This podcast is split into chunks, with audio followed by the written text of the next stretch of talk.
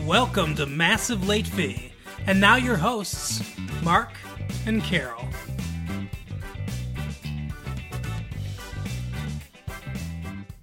Well, hello everyone. Welcome back to Massive Late Fee. My name is Mark. With me as always is my girlfriend Carol. How are you doing, Carol? Hey, what's up? It is September 23rd, 1994. And we've got some news for you today. Lay it on me, baby. So, th- that how you want it? So, so uh, the Detroit Free Press talks about Quiz Show, which we discussed last week. We beat them to the punch. yes, we did because we are awesome. Uh, they also talk about how it's an emerging time for bad boys in music. What do you think? You like uh, the bad boys? Um, well, I'm with you. What do you think? I think you like good guys. uh, Travis Tritt, an outlaw with a heart of gold. And then they talk about uh, Aerosmith frontman, I'm going to make my daughter strip, Steven Tyler. Ugh. so gross. Yeah. So I guess they're, you know, the, the it's the, the hour for the bad boy, I suppose. But that's what they say anyway. I don't know. I, I still think good guys have a chance in this world. Sure. Speaking of good guys, OJ Simpson, not a bad guy at all. Although, if it's to be believed, uh, apparently the media has reported that the police found some socks at OJ Simpson's home that had blood that matched Nicole Brown Simpson's on it. okay. Yeah, the judge is not happy.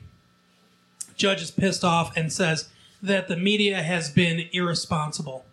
Yeah, that sounds right. Yeah, well, according to this, uh, according to this expert or these these experts, the jury selection in the case, which is coming up soon, is going to be it's going to make all the difference in the world, which usually is the case. So, women, particularly white women, particularly those who know he had mar- he had uh, had had bad marriages or abuse, may be more likely to empathize with the skin uh, with uh, the slain mother of two. Now, I, I mean that's definitely true. Uh, but it also says, but they may be more likely to be attracted to the dashing male defendant. What? Yeah, I don't know about that. Wow. Who wrote this? A guy, I'm sure. Yeah, Yeah. blacks may have uh, blacks may be more wary of law enforcement, more inclined to think this, that Simpson was set up by the police, but they may just as uh, be as inclined to recent assumptions and bend over backwards to assert their independence. That seems sort of. that seems sort of. Ah, what's the word I'm looking for? Uh, insulting to black people. Uh, yeah. so Women and black people. Oh. Yeah. Whole thing is insulting all over the place. So I mean, I guess I get stereotypes and the people that they that they hire to help select these juries. The the lawyers, uh, you know, they hire people to help them in jury selection. I know that that they can use stereotypes a lot of the times, but here here's the thing. So blacks may be more wary of law enforcement and more inclined to think that Simpson was set up by the police. I wonder why. Now, any of you that know anything about the Los Angeles Police Department know that they have a, a pretty bad reputation when it comes to their interactions with the black public. This is true. So, yeah, it's you know, it's certainly plausible that the LAPD would try to. Now, I don't think they would necessarily do it for someone who's famous like OJ. Someone who's famous, a, a black famous athlete like OJ is, has more in common with a white person than your average black person, I think. Um, okay, you want to unpack that? Well, it's in under the eyes of the law, for for sure, I would think, um, because he's famous, not just rich. If he was an anonymous rich black person, then you know that's not something you can see, but you can see the color of the skin. So racist cops w- would be just as racist, but he's famous, anyone that sees him knows who he is. And cops generally seem to favor celebrities over non celebrities. And I think that supersedes their racism. Hmm. That's an interesting theory. I mean, that's my theory. I don't know that for a fact. I guess famous black people, you know, write into us and uh, and you know, I don't know, leave a, a message on my answering machine and tell me if I'm wrong or not.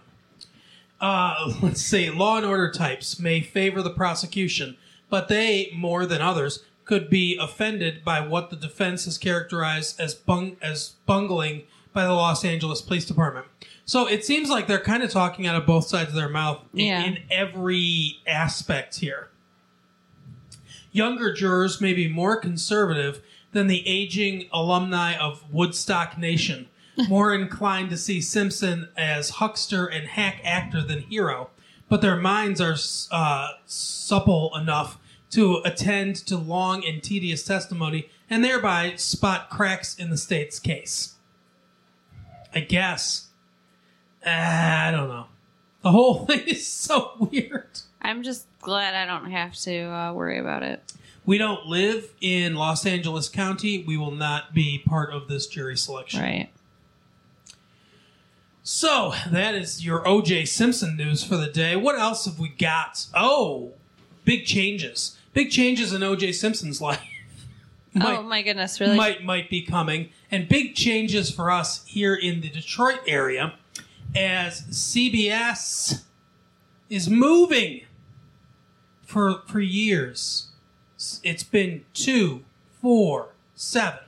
Uh-huh. Channel 2 CBS, Channel 4 NBC, Channel 7 ABC. Now, Fox will be on Channel 2. Whoa. Yeah, I think that's I think this is a coup for them. I think this this will help gain them legitimacy Maybe. because you you don't think so? Mm, I don't know. Okay, what what do you Why think? don't you tell me why you think it will? because people are so used to going 247. But what about 20 and 50 and 56 and 62? Okay, yeah, 20. No one goes to. si- Okay, I don't know why you're talking about 62. 62 is where CBS is going to be. No one watches. No one watched Channel 62. No? No. Oh. Channel 20, sure. Channel 50, okay. Channel 56, PBS, sure. But, you know, Channel 20 was, or is, you know, is still WGN and, or whatever it is, WD, WXYZ, W, I can't remember what it is. What is it? Uh, I don't know. Okay, well, whatever. It's one of those call letters. And then Channel 50 was Fox. Now, Fox is going to be Channel 2, and CBS is going to have to go to 62. Now, I don't think it hurts CBS as much because people are still going to want to see the shows on CBS, Right? but I think this is going to help give legitimacy to Fox because Fox is going to be in the normal rotation of, you know, channel flipping that people usually do. Well, I don't know. I think I'm just, I'm kind of excited to have an additional channel to flip. Okay, well, I mean, it's not really an additional channel, but okay. Okay. I mean, you're saying two, four, seven, Yep, and 20 and 50. right. And 50 is moving to 2. Yes. And 2 is moving to 62. Right. So, I don't know what's going to happen with 50. oh. Or, but yeah, so Well, wh- why are they? I don't understand that. I've heard rumblings. They're just, it's their local affiliates. They're, they bought the local affiliates. That's how it works. So, like, CBS owns, or so, some, sometimes it owns affiliates, sometimes it, it just has agreements with affiliates. And what affiliates are, are just local stations. So, like, NBC for us is Channel 4, but it's not Channel 4 for every, everybody in the country. It's, uh, you know, I, NBC is probably a bad example because I think that it is mostly for, for most of the country. But, you know, each station has, or each, like, little region has their own affiliate. So, like, for instance, with everything moving here, uh, where we are, it's going to be channel 62, and in the actual city of Detroit, it's going to be channel 62. if you go to other areas in Michigan, like uh, in Pontiac and Waterford, it's going to be channel 10. Oh, Uh, and then Grosse Pointe's going to be channel 30. Warren's going to be channel 15. You go over to Southfield, it'll be channel 3. interesting. So yeah, they all they all have different designations because they're all different affiliates, okay. and the, those are stations that rebroadcast or simulbroadcast the signal coming from CBS. Okay. That's how it uh, it kind of works. Thank you for enlightening me on um, how broadcasting systems work. You're welcome. See, our show is educational. So apparently, there is a card that is drawing anger from Arab American groups, uh, and it's uh, fifty thousand. There have been fifty thousand of these cards sold uh, since August, um, and they're not planning a recall. This card shows a woman in a hijab and uh, you know a face covering. It says rather than confront her morbid fear of germs, Millicent changed her name to Yaxman and moved to Tehran, wh- which is the capital of Iran. So I think they're joke cards. Okay. Yeah, it's uh, they're they're joke cards based on on Muslim people, I guess. That's really dumb. Yeah. Uh, there's a card that says uh, a cow holding its udders and screaming to a farmer, "Don't touch me! Don't you ever touch me!" That's kind of funny. right. So yeah, it's they're they're all like joke cards, and I guess I guess this Muslim one here. So it's not it's not all the whole the cards aren't all about Arab Americans or, Right. or anything like that, or or Arab people or Muslim people in in general. Uh, this is just one of the cards in the pack, but uh, Arab Americans are not happy that this was included. Um, you know, I I don't know. It's a so it's a fight between the First Amendment and, and, and you know, and I don't know uh, whether or not this is a good idea. Okay. Seems like a dumb idea, but you know, I, I think it's a pretty dumb idea. I didn't even think the joke's funny. the cow joke was kind of funny. The cow joke was funny, but the Arab American joke was not. So, are you familiar with uh, comic books? A little.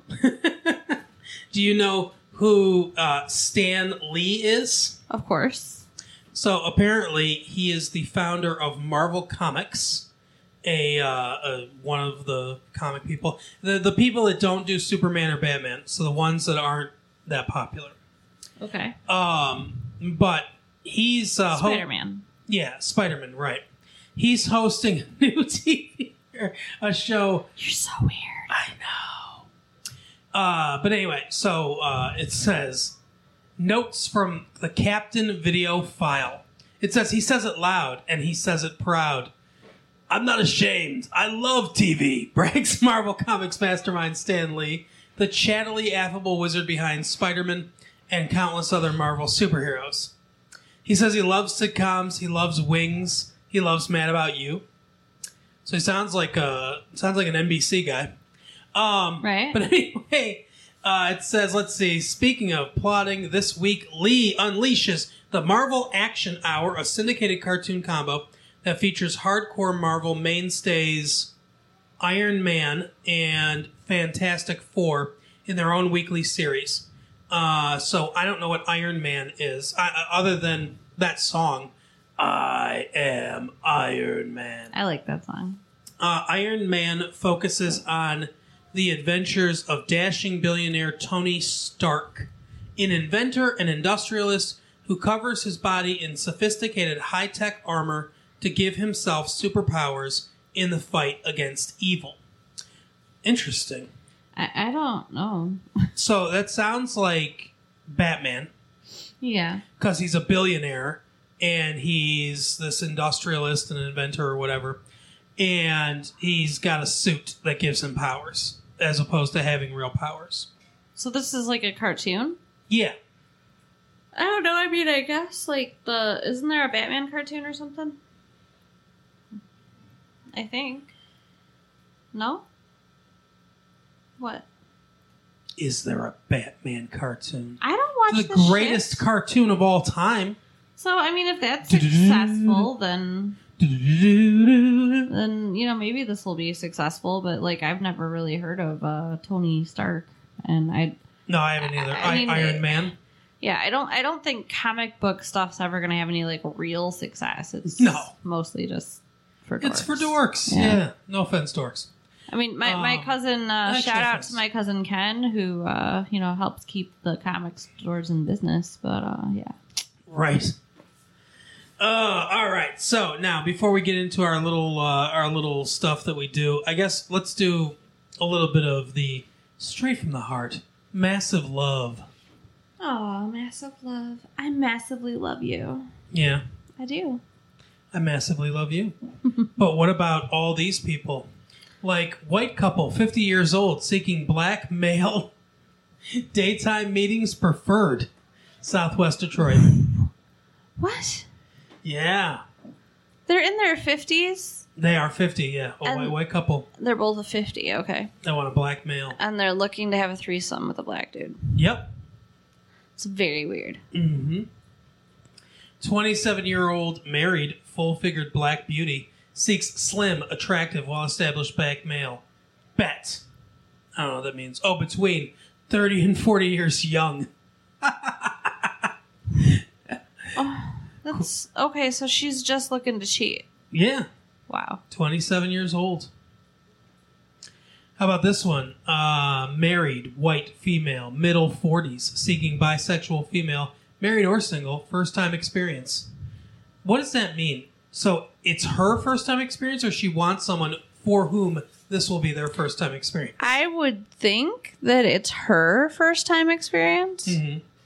But who knows because it is in the seeking section of the ad. Huh. Why would you want to be somebody's first time? Mm, yeah, I don't know. But look at this one. So maybe you can help me decipher this one. I can't figure this one out. Cute, attractive WBIF. 5'2, fit, looking for WBIF for get together, friend. Please no games. Please no games. Uh, clean, discreet, a Of course, must. clean and discreet. WBIF. Widowed? Widowed black independent female? Sure. But she's looking for another widowed black independent female? Yeah, that's That seems, odd. unlikely. Yeah. Let's see. Uh, so widow can or W can be widow. It can be white. B is black. So she, what is she? White black. Maybe she's mixed. And then I is not on this Right. thing at all. And then F is female. All we know for sure is they're they're both women. I don't know what this means. No. WB. So write in to us if you know what WBIF means. Maybe F means, you know, F. No, F is female for sure. Um, WBIF. Yeah, I don't get it at all. Sometimes these these pronouns are, or you know, these letters. Or maybe are it's a typo and it's supposed to be J, but then that's Jewish. I mean, you got what? You got white, black, uh, Jewish female, That's a hell of a mix. right? And- maybe it's Indian. I for Indian. White, black, and Indian female. But she's so she's seeking the same thing. You have to be white, black, and Indian. That's yeah. That's crazy. Slim, bi curious, white couple, young, forties. Well, I guess Huh? that's I guess that's uh up that's to subjective. Yeah, that's not young to me. Fun loving, responsible professional seek by female to begin exploring slash sharing sensual pleasure in our first triad experience. Triad, really? Yeah. Must be clean, attractive, weight proportioned, and discreet. Of course. Race open. So they don't care what race you are, but you better not be fat. Oh my god. Triad experience. Wow. Oh man. That looks like an F, but I think it's supposed to be a T. It is a T. Okay. Oh wow. Hmm. Married couple seeks single by woman for very exciting times. Possible live in. Ugh. wow. That's a that's another bridge to cross right there. Right? What do you think this means? full figured gay white male. That means he's fat, honey. 30 seeks large sized gay or bi black male for fun fantasy and late night meetings. Age open. Now, when he says large size, since he used full figured to describe himself, I think he means large penis. Oh, wow. Or he would have said full figured. Or same or something. Hmm. Okay. Yeah, same is a word not used enough in these things. Right? Anyway. that would save them some money. Yeah. Well, that is, uh, I don't want to go through any more of that. Yeah. That's them for this week.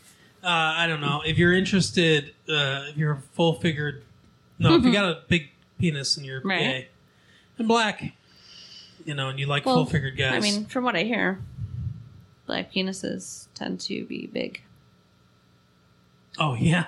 That's what I hear. You, you don't have any hands on experience with that, No, so to speak. of course not. Just from what you hear, huh? yeah. Well, You you know you know my experience. yeah. If you well, if you have complaints, you know. I, I don't. Oh, you don't? You sure? I'm sure. Can we Okay. move on? Let's move on to what? Uh, how about Friends? Okay. So we watched a new show this week. Finally, the new stuff's out. Yay! It's called Friends. it's a name even I can't pronounce weird. Right? Can't do anything with that. So maybe we'll stick with it for a while. Although, if you notice, they have it like F dot R dot I dot, and it's like, what? Why? At Like, first, I thought it was their names. uh-huh. So it was going to be like Frank and Rich and like Imogene. Right? But no, I don't know. I don't know why they do that. Because it, yeah, it's not. It does not stand for anything. It's just friends because they're friends. Yeah, I guess. I guess that's it. As far as I can tell, seems to be a show about friends. Right. It's a pretty good show. It was funny. Yeah, I, I enjoyed it. It was it was okay. I mean, basically, so the the premise of the show is, I guess, it's about friends. That like that's that's it's very it's simple in that way. It's Yeah. just about a group of friends. So there's three guys and three girls. They're living in New York City in impossibly large apartments, and they're just friends with each other. Now, at the beginning, uh, they're they kind of do this thing, this weird thing where they do like a dissolve or a fade. So it you know time has passed. They're just sitting in this place called Central Perk, which is a, uh, a coffee shop in New York, and they're just sitting around drinking coffee. They're talking, and it, it's like they didn't know how to begin the show. It's like they had three different scenes, and they were like, "Oh, they're all funny. What do we do? Let's just show them back to back to back." Right? So, uh, at one point, one of the friends says, "Oh, he comes in because I guess him and his wife are getting divorced. Right. She's a lesbian, and he didn't know. She didn't know, as it, as it turns out. So, you know, he's all depressed and everything, and he says he doesn't want to be single. He just wants to be married.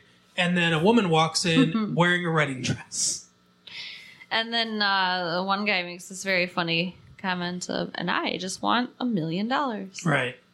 And it doesn't happen. Well, obviously. But it turns out that she is a friend of one of the other friends, the Mo- Monica from high school. Mm-hmm. Uh, her name is Rachel, and she she was going to get married, and then she she had cold feet at the altar, Yeah. She and she bolted. just walks out. she did not invite her friend to to the wedding. Uh, it was it was made very clear that they had dr- drifted apart. Although later, when she's in a fight with her dad on the phone, she says, "Well, maybe I'll just stay with Monica." She just invites herself to live Right. at this girl's place, and they haven't spoken in a while. Yeah, it's kind of crazy. I mean, she's obviously a girl who's used to getting what she wants. Oh, for sure. And it doesn't even occur to her that someone might not want to give it to her. Yeah. So she, you know, she, they basically, she's like, it's, I don't know, like not a ton happens really. There's a lot of jokes Yeah. and it's funny, but So basically, Monica uh, goes out with this dude from her work, I think. Yeah. Paul, the wine guy. so I guess he's like a wine steward. Yeah, or maybe yeah. Is that I I was thinking because she works in a restaurant, maybe he delivers the wine. Yeah, that's a wine steward. Okay, sorry, I didn't know what that meant. Okay, so uh, I guess like he seems like a handsome guy. I suppose I don't know. Yeah, he's nice looking. And he they go out on a date, and he tells her that it's been five years since he's been able to perform sexually. Oh, two years. Sorry, since he's been able to perform sexually. So they they go back and they have sex. Basically, uh, we don't really see that. We see the next day when he wakes up and everything. And Monica's all happy. She goes into work, and her friend, you know, she's working in the restaurant, and her friend that she's cooking with says, "You had sex." And she goes, "How do you do that?" And um, she says, "Well, who was it?" And she goes, "Paul, the wine guy." And she- she's like, "Oh, I know Paul." And she's like, "What do you mean?" She's like, "Oh, I take credit for Paul. You know, before me, it'd been two years since he could since he could have sex." And uh, one of the the guy in the leather jacket, the one that's the actor. Um, Joey. Okay, he says, uh, "Of course, it's a lie." so, which you know, when he was saying it, I thought to myself, "Yeah, it's definitely a lie." Really? I mean, it's not like it's not like that never happens. No, I mean it's not like it never happens, but it's not something that you would admit on a first date. It wasn't a first date. She he said it's more of a fifth date revelation. Uh huh. And she's like, "Oh, there's going to be a fifth date." So to me, that means it's, this is like their fourth date. No, it's No. their first date. Ow. It's their first date, and he's just saying. All he's saying is, you know, it, it's for the future. It's Okay. something that would be in the future. You would not say that on a first date. No, if, for if- sure. If you weren't trying to manipulate the That person. makes a lot more sense, actually, that he was doing that then. But it's his way to get laid on the first date. Yeah. So he doesn't have to put in as much work as the rest of us. wow, Exactly. what a jerk! He's well, ultimately lazy. Yeah. Um, but anyway, so so you know that happens, and then the other big thing that happens is that Rachel Rachel says, "Oh, she's going to look for a job and everything." No, no, no, no, no. Yeah. Wait, you all have one of these job things? Mhm. Or no, wait, you all have jobs, and then like she's shocked by this because that's the kind of pampered life she's led. Right. And then when um when everybody leaves in the morning and Monica's walking out of the apartment, she's like, "Wish me luck. I'm gonna get one of those job things." Yeah. Exactly. It's so funny. and she doesn't she doesn't get a job because she has no skills whatsoever so she bought her i don't need a job or my dad's money because i have cute boots boots I, yeah, I don't need a job. I don't need my parents because I've got new boots. Boots. right Yeah. um which she used her credit card to pay for N- not even her credit card. well the credit card her father pays for Exactly. she used to pay for it so i'm getting the the the impression that these people are all supposed to be in their early 20s Yeah. that's what it seems like it. Yeah. And so it's funny the the Monica, right? The Monica. Yeah. She was in Ace Ventura, remember? Yep. Yeah, she's pretty. Yeah, she's fine. Courteney Cox. Uh-huh. Uh but the one that plays Rachel is prettier, I think. Yeah, I mean they're both pretty girls. I, I think Phoebe's pretty too. Eh, in a quirky way, sure. I'm quirky. I guess. Not like that. she did a she does aromatherapy or something like that. And everyone she's ever known has committed suicide. right? But yeah, so anyway, that I mean that's I mean that's basically it. That's basically the show. I can't really break down much more at the end of the episode. Well, it, okay, so first of all, it becomes really clear that uh, Monica's brother has a crush on Rachel, Yeah. and he likes her, and he wants to ask her out. He even says, "Would it be okay if I ask you out sometime?" And then he doesn't do it when she says yeah, or Yeah. she says maybe. Yeah, well this I mean that was how the episode ended and and he's like, "You know, I have a confession to make. I had a crush on you in high school." hmm And she's like, "Yeah, I know." Right. there's a lot of flirtation. There's a lot going on there. Oh, for sure. Yeah, absolutely. I, there, there's definitely. I mean, they're definitely trying to build something there. But I mean, they both just got out of really serious relationships, so I mean, it probably is better that they're waiting. Yeah, I would say so. But yeah, I, I, I mean, I got the impression that he could have proceeded right then. Yeah. Oh, for sure. I think so. I think she would have been. I think she would have been open to it. And then uh, we get a little denouement. That's the the bit after the last bit, uh, where Rachel has gotten a job at Central Perk serving coffee. Yeah. And clearly he's not good at it because they she asks if anyone wants coffee. They say, "Did you make it, or are you mm-hmm. just delivering it or serving it?" And she says, "Just serving it," and then they all want some. Yeah. So apparently she's not very good at it. well, if you remember earlier in the episode, she made coffee for the first time in her life. Oh, How do yeah. you get to be in your early 20s without ever having made coffee? I have no idea. That is pathetic. Oh yeah, for sure. So that was Friends. Uh, I think we'll probably watch it again next week. I, we both enjoyed the show. Yeah. So uh, we also watched My So-Called Life. Yep. Carol, Yeah, weirdo. why don't you take us through the plot of this episode?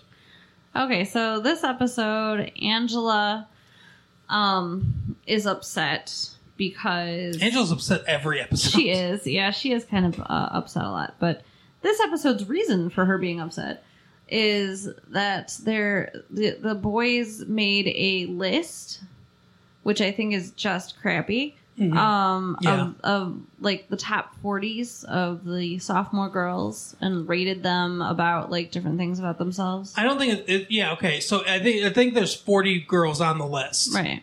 and it's just there. It's the top one in each of these 40 different categories. Okay. So yeah, like um, her old bestie has the best boobs. Yeah. Glo- glo- globular endowments or something like that. I think they said. Yeah, stupid. Yeah. And um, Rayanne is uh Mo- has the most slut potential. Correct. It's just the sophomore girls. Yeah. Uh, Angela has a zit in this episode Yeah. on her chin, so she's also feeling self conscious about all that. and she's not on the list. No. So yeah, her her feelings are hurt. I think. There's like prettiest overall, best hair, best butt, best legs. right. All that stuff. You know, all yeah, all this kind of stuff. And yeah, so her friend, uh, you know, kind of can't remember her name, but uh, Chesty, her uh, her friend has a lot of play in this episode. Yeah. like we get a lot of, more of her of her character. She gets a lot more scenes with her and her new boyfriend is like the uh, one of the jocks. Yeah, she. That's how the episode started. I think was them walking to school together and her looking so making happy. and stuff. Yeah. Yeah. So and Brian Krakow is upset. Uh, He's also upset frequently. Yeah. So crack crackhead is upset. It's so funny because it, it's like he goes back and forth. It's like he's Archie. So if this show was focused on him, he'd be Archie, and they'd be Betty and Veronica. Because, like, it seems like he likes both of them. Yeah. because he's staring at this girl's chest and, and everything and he seems jealous that she's going out with this guy now. And he's you know of course he's always you know wants angela as well. So yeah it's all it's very weird. But like him and ricky kind of become friends in this episode a little bit Yeah, that was interesting to see them talking together. Well, like Ricky, I think kind of had to try to find somebody else to hang with because he's decided to not be in the girls' bathroom all the time they, anymore. they kicked him out they told they said to him he can't do it anymore he can't hang out in the girls bathroom anymore Is that what happened? Yes, they Oh. said they said at the beginning of the episode you can't hang out in the girl. Like someone said, "Are you switching your sex?" Okay. And he goes, "No, you know I'm not. I don't want to be a girl. I just want to hang out with girls. There's a difference." But they because because he's a boy, they don't want him in the girls' bathroom. Or I, some of the girls complained, you know, or something like that. I mean, I guess it makes sense.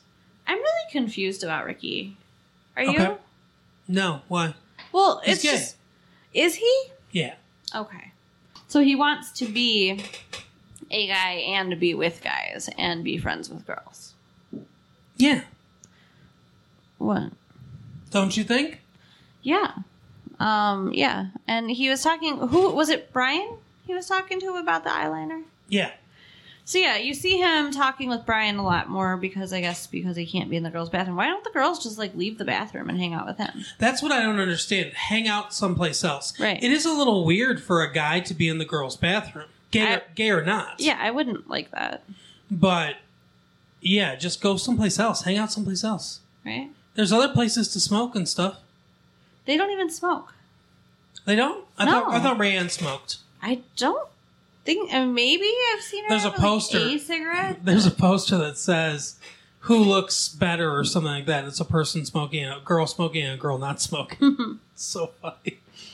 Yeah. Uh, but anyway, so you know that uh, her Angela's friend gets a little like self conscious about her breasts and everything. Well, because everybody's staring at her. Yeah, oh yeah, and and she said, you know, she's been asked out eight times in the past like two days since that stupid list came out, and she d- thinks that the guy is dating her just because of her breasts and, and everything, and so she breaks up with him. And then he comes he comes to her when she's playing her clarinet. By the way, so we see the band. Now I'm not in band. Uh, I was in band way back in middle school, uh, not in high school and so I but so I do know something about how bands are arranged. Right. The way their band is arranged is the stupidest thing in the world. So they go they go flute clarinet, flute clarinet, flute clarinet, just alternating. Dumb. That's not how you set a band Right. up. And and then the the se- uh, the uh, trumpets are right next to to them. And you know, there's like uh, that's it's not how you not how you arrange things.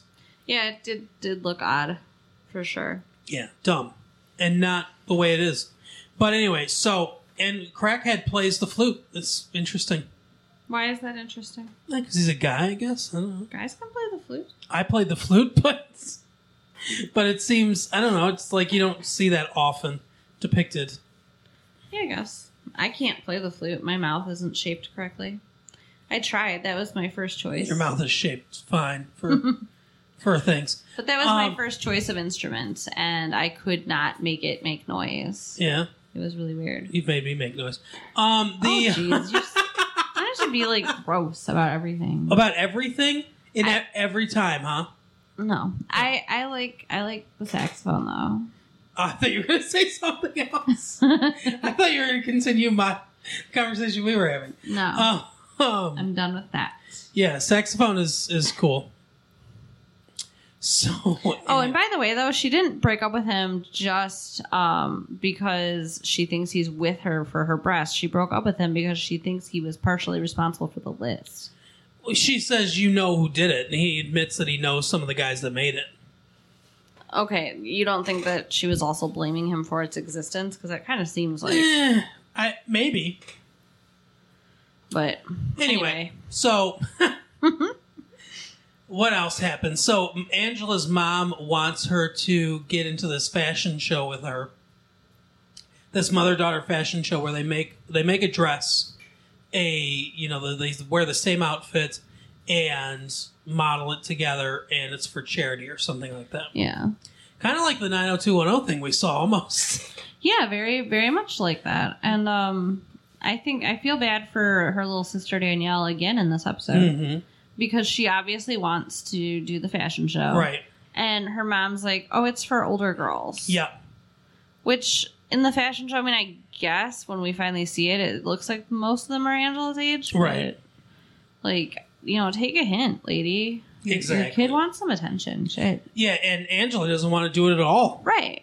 So basically, it comes down to Angela doesn't feel pretty. Yeah. And, you know, her mom tells her she is. And her mom basically kind of opens up to her and says, you know, when when she was in school and she was pretty, she didn't let herself know she was pretty, so she did never enjoyed it. Right. And, you know, that's just that's what she wants for her daughters to be able to enjoy, you know, how she looks and, and everything. It was kind of sad though because Angela started crying and saying, "But I'm not pretty," Right. You know, and and you know, I'm sorry. I know you want me to be, but I'm ugly. I was just like, oh, that, that made me sad. Yeah. She's so pretty. yeah, she's pretty. And and you know, I think I think a lot of us girls just kind of walk around feeling bad about ourselves, and it Mhm. sucks. Like, why why do we do that?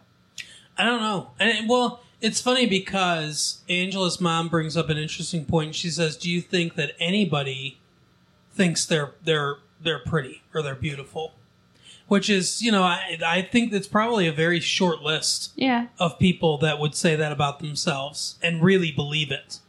Uh, the dad brings up RuPaul. yeah. While they're like fooling around, right? Yeah. Like they that's something that's come up the last couple episodes. They do some weird talks while they're fooling around. Yeah, yeah. They're it's the whole thing is odd. Yeah. And and do we really need to see the parents making out? Come on, No, just knock that shit off. But anyway. So I mean that's and that's basically the episode. The, do you remember how it ends? Um, yeah, the fashion show. Right. Where. Danielle ends up doing the fashion show with the mom, and Right. she looks super happy. Yep. And Angela and her friends are there watching, which is nice. They're being supportive. You know what else I've noticed though? The last couple episodes that just came to mind, I wanted to bring up. The mom calls Rayanne that Rayanne person. Yeah. That's so shitty. Like, what did she ever do to her? The mom is pretty shitty just in general. She really is. I mean, she just, I mean, she treats both of Angela's friends like crap, and they are so nice to her. Oh yeah, for sure. Like there was that scene when she's making the dresses and Ricky's like asking questions about it and complimenting her work Mhm. and Yeah. you know, and she just thinks he's weird because he wears eyeliner. Like, get over yourself. Yeah, I agree. It's you know, it's interesting. They just this the generational thing is interesting. Yeah. But anyway, that was uh, uh, my so-called life for the week. So we watched a movie. This was my pick this week Yeah. because I am a huge fan of, of Stephen King. I enjoy I enjoy Stephen King as well, but you are like almost as big of a fan as my dad, I guess. Super fan. Yeah. So we watched The Shawshank Redemption. He just likes to make me s- just want to punch him in the face. Yep. That's that's all. Absolutely. Uh, so it's based on a novella by Stephen King called Rita Hayworth and the Shawshank Redemption, which is from the book Different Seasons.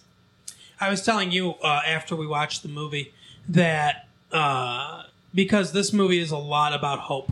That's the that's the overall message of the movie, and most of the stories in different seasons kind of have that. At least the two best ones do. They they have a, a theme like that running through it. So different seasons is broken up into the four different seasons, you know.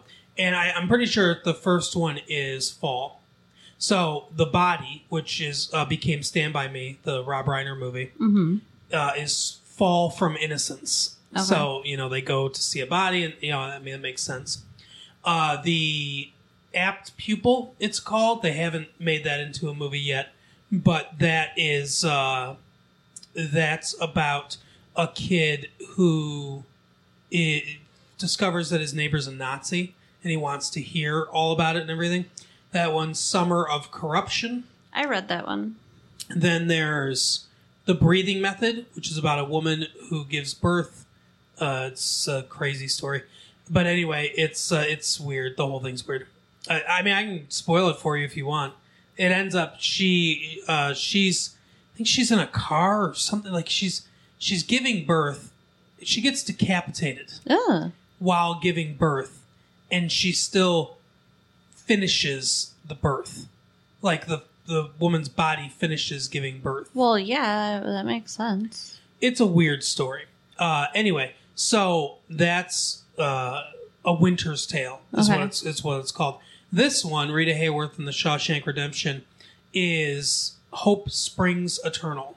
So it, it definitely is the theme of the story. The guy that brought this to the screen is a director by the name of Frank Darabont Okay. he i saw years ago they this there was a tape that well not years ago but maybe like two or three years ago a tape came out uh, of a bunch of different student films that people had made i think there was maybe three on there uh, vhs tape because i get a lot of stephen king memorabilia stuff and one of the the student films was called uh, was from based on the story of the woman in the room, Uh huh. and he did that.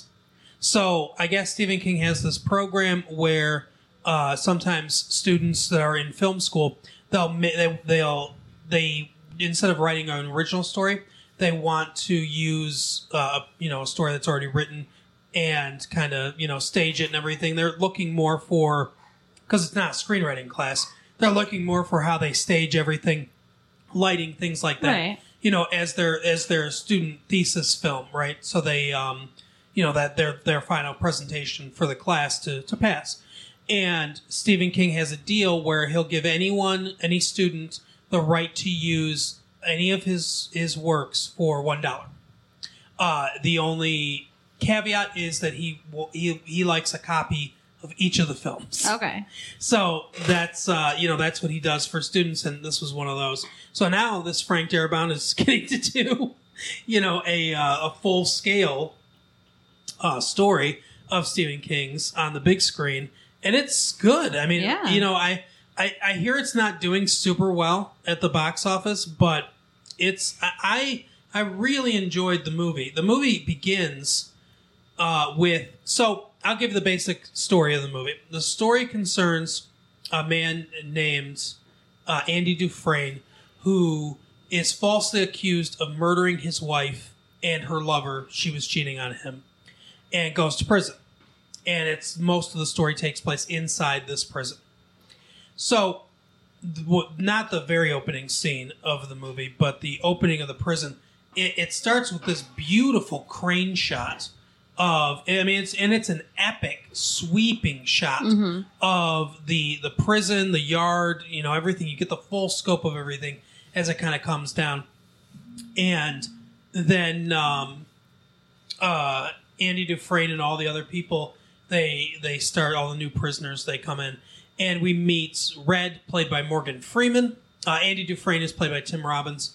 Uh, we meet Red played by Morgan Freeman and William Sadler is, plays one of the the criminals there. I can't remember his name for the life of me, but he's there too. All the other you know kind of like their friends you know are there and they see them coming out of the the bus and they're taking bets on who will who will break down first that first night. And they're betting you know cigarettes on it so red puts all his money on on andy. And andy doesn't make a sound you know. So this this uh, large man ends up breaking down william sadler's guy. And the the one guy, uh, what's his name? Byron, I think? Hadley. Uh huh. He's the the the main guard, main prison guard. He comes and he like kicks the shit out of him, basically hits him with his pipe and stuff like that. And uh, anyway, he cracked his skull. Then goes to the infirmary and he dies because the doctor left for the day, so they just left him there on the gurney in the infirmary. So sad. Um, and uh, yeah, so a lot of this stuff. So basically, you know, all these people are con- convicted murderers, Right. and most of them did the murder that they're in there for. Andy Dufresne didn't, but most of them did. So the story, the basic story, is that they, you know, they um, they they do a lot of they give a lot of sympathy to the to the prisoners. You know, they're like we're seeing everything through their eyes. Right. So there's a lot of sympathy tor- towards those characters, and it shows a lot of the corruption of this this particular prison, this particular warden. It, it differs in certain ways from the book. For instance, in the book, there was not just one warden. Uh, over the years that he was there, there were a few different wardens. Um, you know, when this last warden came, that's when the the stuff that happens in the the movie starts happening.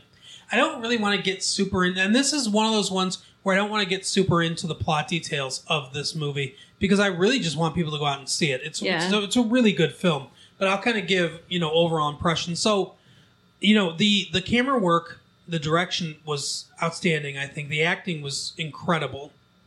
Uh, Tim Robbins and Morgan Freeman are both really good, and they have really good chemistry. Oh yeah. They. I mean, you just you you really feel the friendship. Mm.